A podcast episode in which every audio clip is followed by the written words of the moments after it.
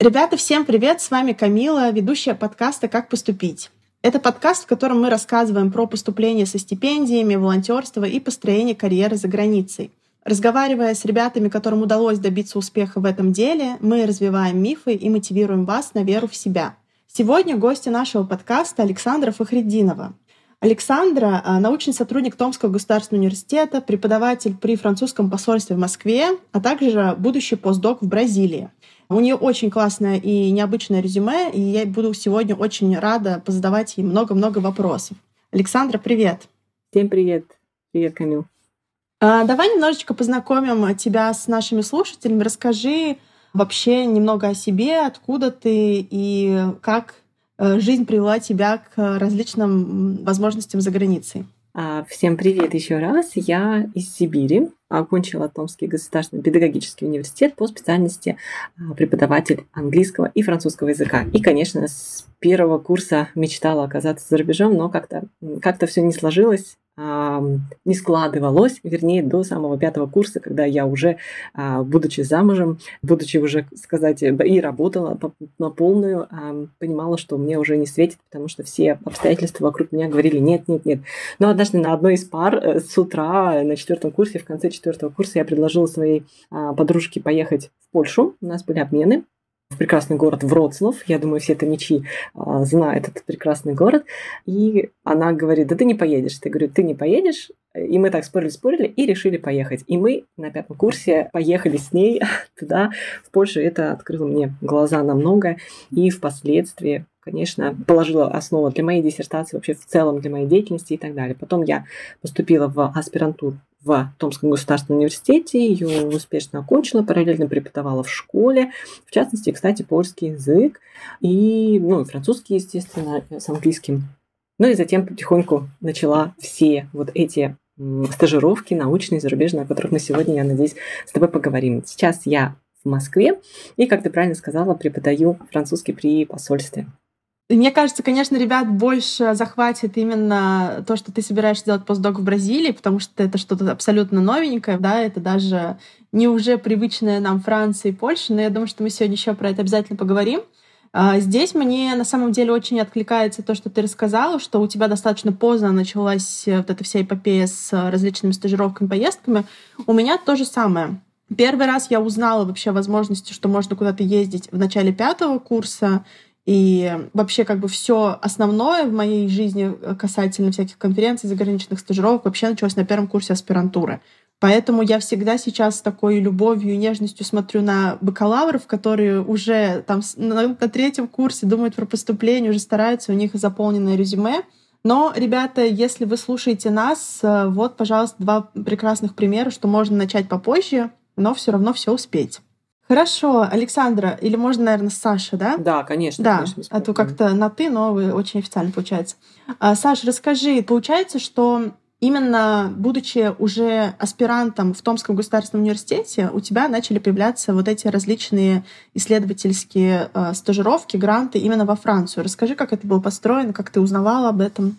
Во Францию у нас, а, так как в ТГУ было соглашение э, с французами, и на одной из конференций я просто познакомилась с французом, который работал со многими студентами, аспирантами, тоже захотела с ним а, сделать кутютель, или по-русски это двойной диплом. Но, к сожалению, у меня не вышло, потому что научный руководитель не говорил ни по-английски, ни по-французски, вот, и мне пришлось, так сказать, добивать это все такими а, стажировками, я бы сказала, короткими.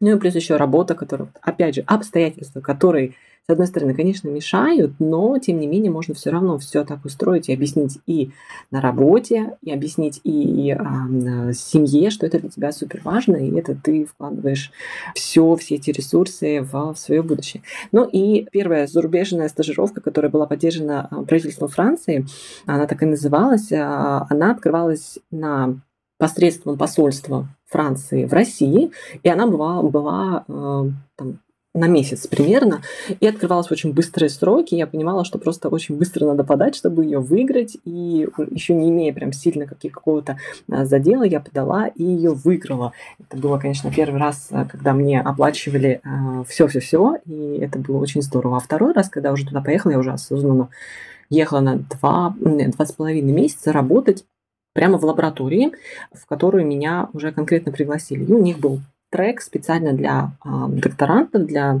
тех, кто учится на в аспирантуре или, или в аспирантуре или PhD, и они э, ну, соответственно, выслали мне письмо и все оплатили. В принципе, здесь на сайте я бы не сказала, что была какая-то там вывеска большая. Мне просто скинули информацию, а скинули кто? Как раз те люди, с которыми мы а, работали уже до.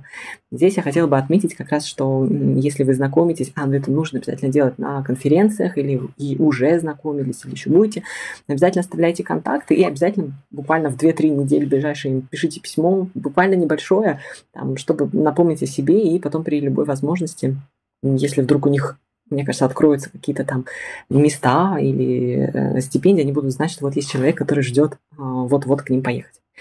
И точно так же случилось в Бразилии. На самом деле с Бразилией мы переписку вели с, а, вот, не, не побоюсь этого слова, с 17 года, когда еще все было а, прекрасно, и мы даже с мужем готовились, но э, в 17 году кризис был не у нас, кризис был в Бразилии.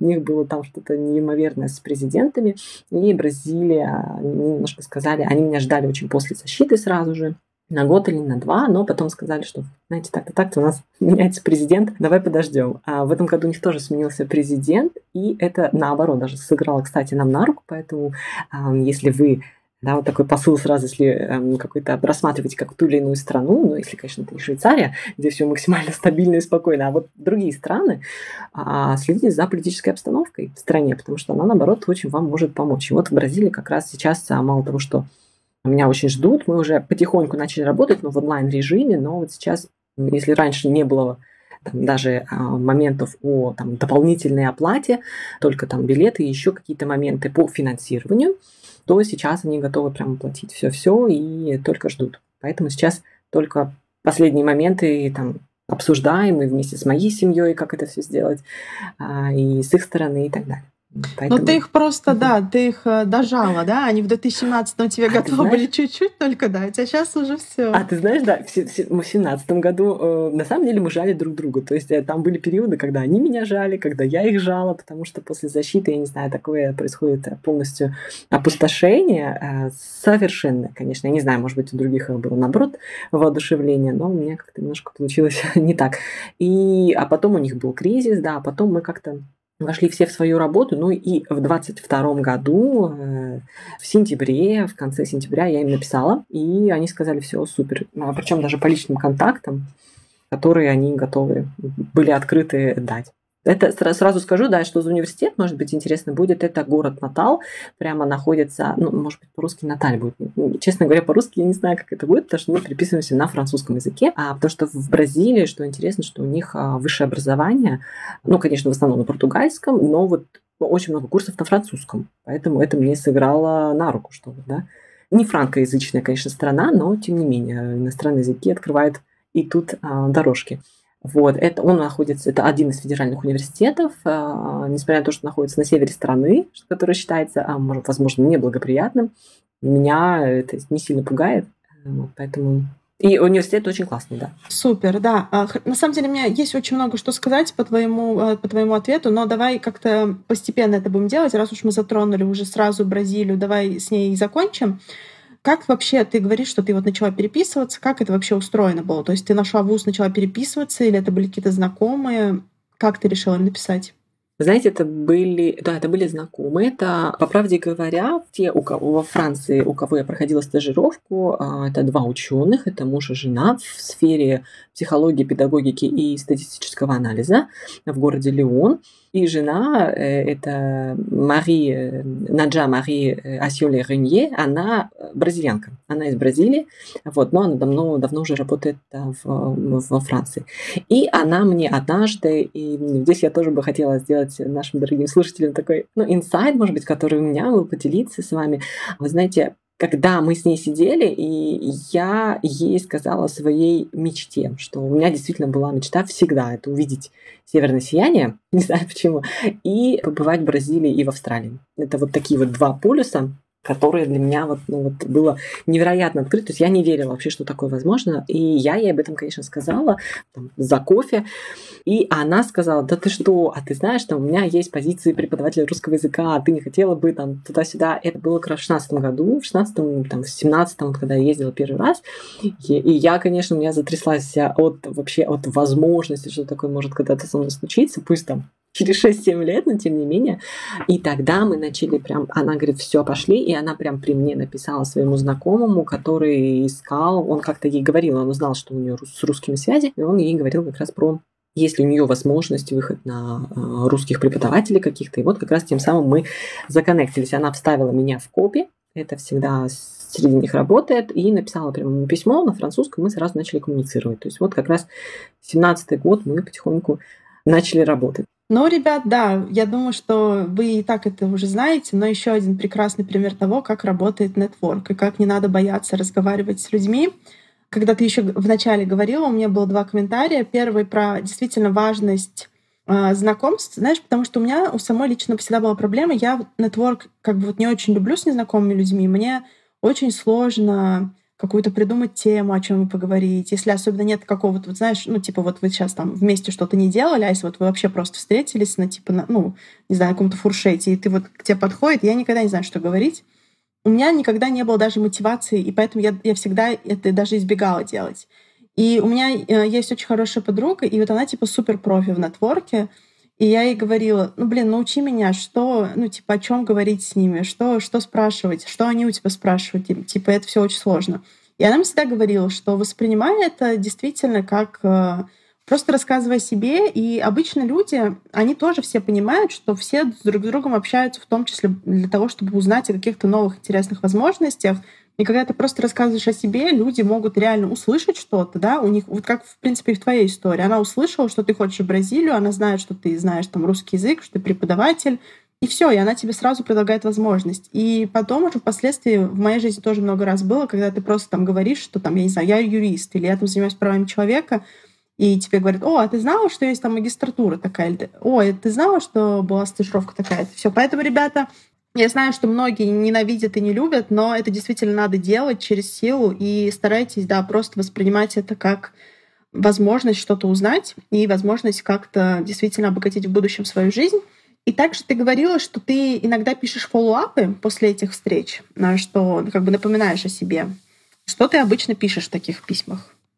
Я стараюсь, э, ну, что-то предложить. Во-первых, а, смотри, если мы говорим про знакомых людей, со знакомыми людьми это просто кайф, а, потому что им я, я прям высылаю фотографии. Ну, это прям классно. Они обожают, особенно Сибирь, когда я еще жила там, особенно когда они приезжали зимой, и они, конечно, были от восторга от всех снегов, и я им фотою, фотоюсь сама на фоне университета, напоминаю, что вы классный какой университет, где вы были, помните ли вы. Вот такое. Сейчас мы еще не отметили, на самом деле, э, сейчас красный такой линии по моей жизни по всей идет а, декрет, и, конечно, я не могу не поделиться со своими а, друзьями, с которыми я вот работала там, я уже называю их друзья, хотя они меня лет на 40, на 50 постарше, им я отправляю фото моей дочери, от которой они в восторге и мечтают ее когда-нибудь увидеть. То есть вот такие семейные, именно вот семейные такие связи выстраиваются даже, я бы сказала. Но что касается, например, людей, которые вы встретили первый раз, один раз, или вообще которых не видели, я стараюсь, а, тем не менее, а, поддерживать связь таким образом. Сейчас в научной тусовке принято когда ты рассылаешь письма, а, внизу под всеми твоими контактами check out my latest works, да, то есть зацените мои последние работы. Это очень классная тема, очень сильно работает, во-первых, на вас, а во-вторых, на людей, которых вернее, то есть выстраивание вот этих нетворкинг, нетворкинга а, со стороны студентов. Студент видит, и как я это делала, например, своему последнему профессору из а, Германии, с которым я познакомилась, да, тут сразу скажу, просто написала, потому что он мне очень нравится, он очень подходит по моей теме, а, прям, ну прям очень подходит. У него прям очень хорошая работа, ну действительно классные продукты. А, помимо научных работ еще у него есть а, социальные, такие образовательные проекты европейские. И, конечно, я не могла ему не написать, а хоть это и было где-то вот в начале марта 22 года. И немецкий профессор мне ответил, был рад очень меня поддержать. Было здорово. И я ему, вот первое, что можно написать, это действительно заценить его работу. Действительно прочитать ее, действительно выделить некоторые поинты, на которые вы хотели обратить внимание. И, например, что-то уточнить Мне кажется, это очень хорошо, но именно, ну, то есть тут надо, конечно, очень аккуратно подходить, да, например, вы рассматриваете там с позиции это вот такого-то, да, а подскажите, я вот сейчас работаю над таким-то, таким-то концептом, а могли бы вы там подсказать, э, может быть, с какой теорией там мне еще можно ознакомиться и так далее. То есть они, мне кажется, очень, им будет интересно, что вы опираетесь на их работы. Второй момент, э, возможно, что, ну вот как бы, да, проекты, которые они последние выиграли, вы тоже можете на них отреагировать. То есть именно какая-то ваша реакция, вот latest реакция своему преподавателю, препод, ну, знакомому преподавателю, да, профессору из Швейцарии, с которым я тоже только общалась. Мы виделись один раз, когда я была во Франции, но я приехала к нему в Швейцарию, в Женеву, а, просто познакомиться. Мы переписывались тоже с 19 по-моему, года. И ему я написала, когда он открыл свой МООК-курс. Замечательный совершенно. Я действительно считаю, что он замечательный. И вот у меня, соответственно, у меня, например, есть запрос. Вы Например, нашли классную стипендию, вы хотите подать с таким или с таким преподавателем, вы сначала можете выстраивать в течение да, двух-трех месяцев коммуникацию какую-то, и потом либо сразу да, написать там так-то так-то, мне очень понравилась ваша работа, такие-то, такие-то, я выделила такие-то, такие-то моменты для себя, и вот над этим я бы хотела с вами поработать в рамках такой-то стипендии. Давайте попробуем вместе. Ну, вот, вот предложить сразу, то есть сразу что-то предложить. То есть не только вы как бы, ну, вот просите какой-то фидбэк, но и сразу предлагаете что-то. Супер, классная стратегия. Слушай, я никогда об этом не думала, потому что когда мы ребят учим подавать на PhD или на постдоке, мы такие, типа, вот, пишите, представляйтесь, ну, это как обычно делаете, да, ищешь все профессора. А вот это вот стратегический подход, типа переписываться там, например, год реально, а потом уже, это, э, ну, это да. прям вообще мне понравилось, слушай.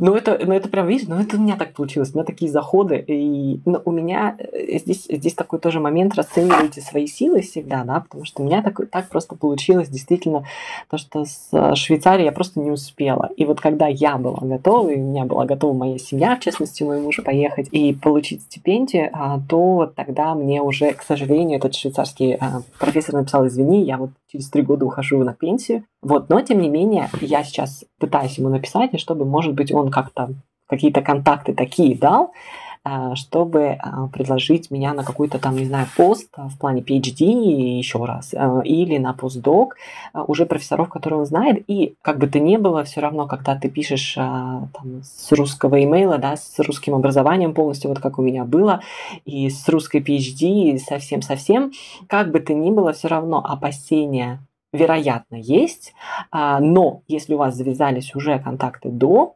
там, с 19, не знаю, с 17, с 20, да даже с 21 года, то, в принципе, мне кажется, их можно все стряхнуть с них пыли и их как-то заставить работать на вас. Не покидаю эту мысль. Да, безусловно. И здесь я для ребят э, скажу, те, кто, может быть, не очень пока разбираются в теме PhD, вот этих всех проектов, то, что это не означает, что вы просто переписываетесь и потом едете. Зачастую у всех этих профессоров есть какие-то проекты или финансирование. То есть, условно, это всегда не просто поездка к профессору, а это действительно полноценные программы, проекты, стипендии, зарплаты и так далее. Поэтому имейте это тоже в виду. А вот эта стипендия, по которой ты ездил, как я поняла, несколько раз во Францию, это стипендия французского э, правительства, да? Первый раз, да, первый и третий из четырех полученных стипендий, да.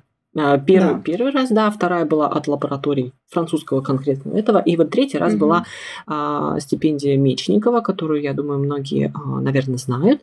Э, есть сейчас стипендия, сразу а, скажу, да, всем анонсирую, подавайтесь, это прям, мне кажется, очень даже несложно среди даже гуманитарных наук, это стипендия Астроградского, как раз для аспирантов в России, это чисто для России россиян, э, для обучающихся в России, поэтому ее используйте. И вторая – это стипендия Мечникова, которую я вот взяла в 2020 году. И там как раз я туда поехала на конец 2020 года, в разгар ковида. Это все тоже прекрасно работало.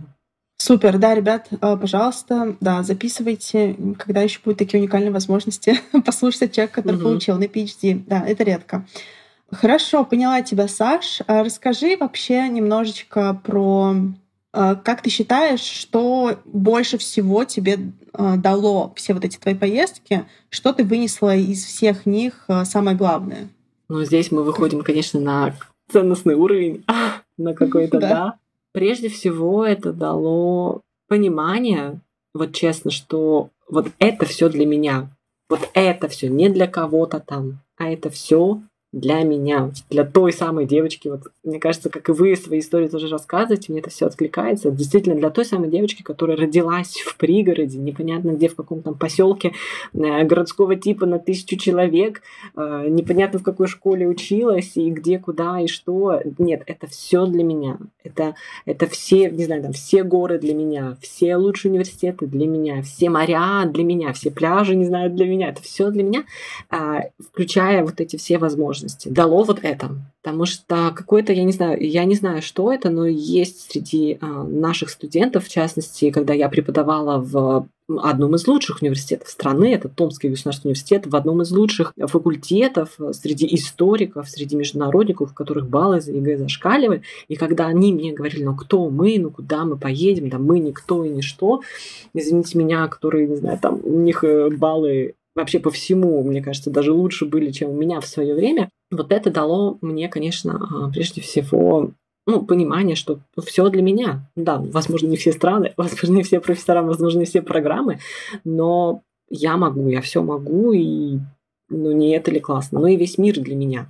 Бразилия, это не где-то там, Австралия даже. И, кстати, с Австралией могу вам сказать, что с Австралией мы сейчас тоже переписываемся с, с профессором. Немножко сейчас, конечно, прервалась коммуникация, но они все открыты до сих пор, и все, кстати, в Австралии отвечают. Вот это дало. Вот это дало, не знаю, мало лет. Ой, ой, это вообще просто, это просто супер. Мне кажется, особенно понять такое на достаточно раннем этапе своей жизни, а, а не в 70 лет, да? Да, я, я вот сейчас хочу это передать действительно своей дочери, что это все для нее, вообще все для нее. Не только город, в котором ты родилась, ты в нем пойдешь учиться, ты в нем, не знаю, там э, женишься, умрешь, будешь, не знаю, там все. Нет, нет, весь мир для тебя. Захочешь, возвращайся. Не захочешь, не возвращайся. Вот эти вот все, ну все, захочешь, найдешь свой путь, не захочешь, не найдешь, живи как хочешь. Ну вот все, все, все для тебя. Когда я смотрела твое резюме, и мы с тобой до этого немножко разговаривали, у меня больше даже тоже возникла такая мысль, что действительно у тебя из-за того, что ты такая девушка семейная, уже с ребенком, с мужем, это действительно заставляет тебя немножечко оседать, да, то есть ты не будешь с ребенком грудным ездить по всему миру, хотя я знаю, что некоторые это делают, но, например, я бы никогда не смогла. Но для тебя это не стало, знаешь, стопом, как для многих становится, что все, у меня теперь есть другое занятие. Ты, будучи постоянно условно привязанной к своему университету, к Томскому, с семьей ты все равно умудрялась находить какие-то возможности куда-то ездить, может быть, не на долгий срок, но тем не менее с классными стипендиями, потом на, на подольше. И мне кажется, это был бы хороший урок для ребят, которые, может быть, по каким-то причинам не могут сейчас выехать из России или из своей другой страны, но при этом это не означает, что вариантов для них нет. Да, да, я здесь а, полностью поддержу эту мысль, конечно. Да, и варианты может быть абсолютно огромные, то есть это могут быть какие-то краткосрочные поездки, это могут быть конференции, фестивали, по обмену что-то. Э, большое количество обменных программ, как я понимаю, все еще остается в университетах. Ты не знаешь, в вашем университете в Томском остается еще что-то? А, к сожалению, в Томском государственном университете я предполагаю, что нет, потому что в основном, вот в основном мы студентов отправляли, у нас была Франция и страны Европы, конечно. Но я предполагаю, что остался Казахстан. Я предполагаю, что сейчас можно в Турцию очень хорошо как-то законнектиться. И в частности, Бразилия, опять, почему не говорить про Бразилию? Бразилия, Бразилия. Очень классная на самом деле страна, в том смысле, что они мне написали, что помимо меня как а, постдока, они хотят меня еще взять, как э, прям написали мне это, как такую связку с прям вузом российским. То есть им прям интересно создавать э, вот эти связи. Ну и, соответственно, как бы вот страны, нужно, конечно, смотреть список дружественных, недружественных стран, а, вот, но я предполагаю, что, ну, сейчас сами студенты не очень хотят, предполагаю, что финансирование на это не выделяется, но найти все возможности можно. Опять же, Франция полностью оставила все. Германия, я так понимаю, да, это остался, и даже для преподавателей. На все стипендии, если же мы сегодня у нас а, а, запись больше про такая постдоковская, да, более такая серьезная, но нет нигде ограничения на Russian citizens, да, поэтому пишите, подавайте, я уверена, что, ну, как бы везде это, эти все моменты есть, и это все, ну, прям вообще не проблема. Все верно, все верно, ребят. Поэтому да, если по каким-то причинам вы не можете уезжать надолго, то все равно остаются какие-то даже краткосрочные, те же волонтерства, Да, и я знаю, что ты тоже работал со студентами, помогала им а, тоже, в том числе угу. мотивировала их ездить на какие-то программы и стипендии. Поэтому ты как никто это знаешь. Да, да, да. У нас э, одна девочка поехала в Норвегию. Она выбирала между Польшей и Норвегией. Ну вот выбрала самый северный университет. Не помню, конечно, как он называется, но я знаю, что это самый северный университет в Норвегии. И ей безумно понравилось.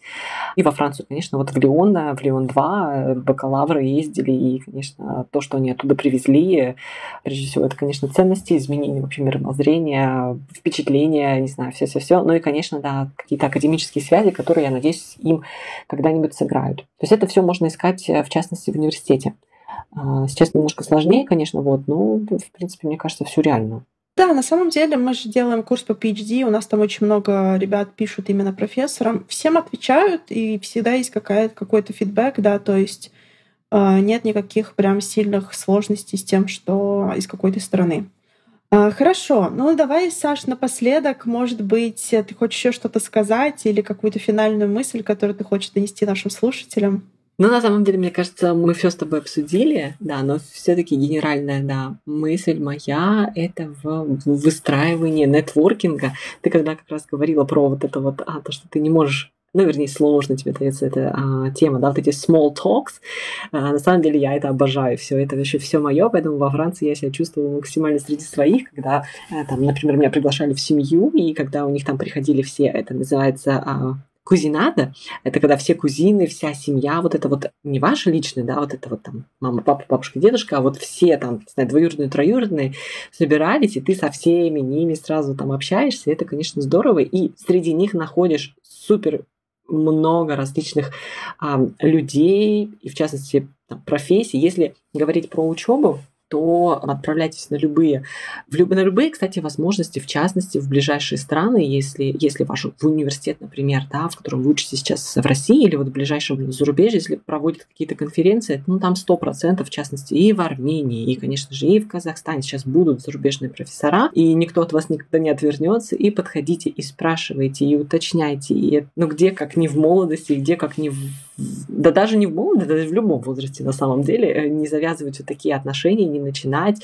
PhD, там, я не знаю, да даже постдок и так далее. И еще один момент, кстати, который хотела сказать, мы его не отметили, но если нас слушают ребята постарше или те, у кого уже, возможно, появились дети, мужья и так далее. Очень много стран сейчас, и обратите внимание на Германию. Германия обожает тему поддержки, в особенности женщин, с декретным отпуском. Они считают, во-первых, декретный отпуск, то есть если вы не печатались в это время, да, например, по вот этим причинам, то они это не считают как ваш год провальный, да, они это считают ну, как, как просто как год никакой. А, и они очень сильно готовы поддерживать матерей, э, женщин в науке в частности, и поддерживать а, супругов на переезд и так далее. Я предполагаю, что это подобное есть и в скандинавских странах, и подобное есть вот в Германии, это точно я это видела, поэтому если будете искать или смотреть постдок, смотреть даже, кстати, PhD, и в Австралии, кстати, обратите внимание, это есть, я это смотрела, очень много видела, там прям прописано, что если во время PhD у вас случится так, что у вас родится ребенок, вам оплачивают этот весь год, то есть это paid maternity leave, ну не прекрасно ли это, то есть поехать в другую страну и не бояться на то, что там не, бой, не, дай, не дай бог ты родишь, да, и как нам к сожалению, в России здесь говорили сначала диссертация, а потом уже рожайте. В любом возрасте, с любым семейным положением, в любых обстоятельствах, мне кажется, можно, можно что-то придумать, можно что-то найти, и даже чтобы с каким-то профитом для своей семьи. Это абсолютно правда. Ой, когда я делала один из своих research ей в Швеции, у меня была тоже коллега, которая двоих детей родила за свой PhD. Ну, и, то есть это было нас, да, это было столь, настолько вольготно. Я смотрела на нее и тоже думала, я никогда так не смогу. Мне нужно закончить проект, пойти что-то делать дальше. А она так расслабленно пописала, родила, потом опять пописала, потом защитила, потом родила. Поэтому учеба, карьера, постдоки — это все не останавливает нашу жизнь, и поэтому не нужно бояться. И, кстати, ребята, у нас в Инстаграме есть а, а, Инстаграм запрещенная сеть, у нас есть э, пост от Юли, это наша клиентка, которая получила стипендию шведского института, где она рассказывает как раз-таки, как она с мужем и с ребенком как бы переехала и живет в Швеции. Это очень интересно, очень популярный пост на нашей страничке. Саш, тебе большое спасибо. Мне кажется, это было очень интересно. И, может быть, даже мы попросим тебя написать какой-нибудь пост, типа 5 типс, как вести talk или как, как знакомиться с людьми. Как раз-таки, когда анонсируем выпуск с твоим участием. Очень приятно было с тобой поболтать. Спасибо, Камила, и спасибо всем тем, кто слушали. Ребята, вы не забывайте подписываться на наши соцсети и ставьте, пожалуйста, нам в разных э, подкастовых площадках оценки, отзывы, звездочки, плюсики, потому что это очень помогает нам продвигаться и чтобы больше людей узнавало о таких классных возможностях, о которых сегодня рассказала, например, Саша. Э, всем спасибо, всем пока.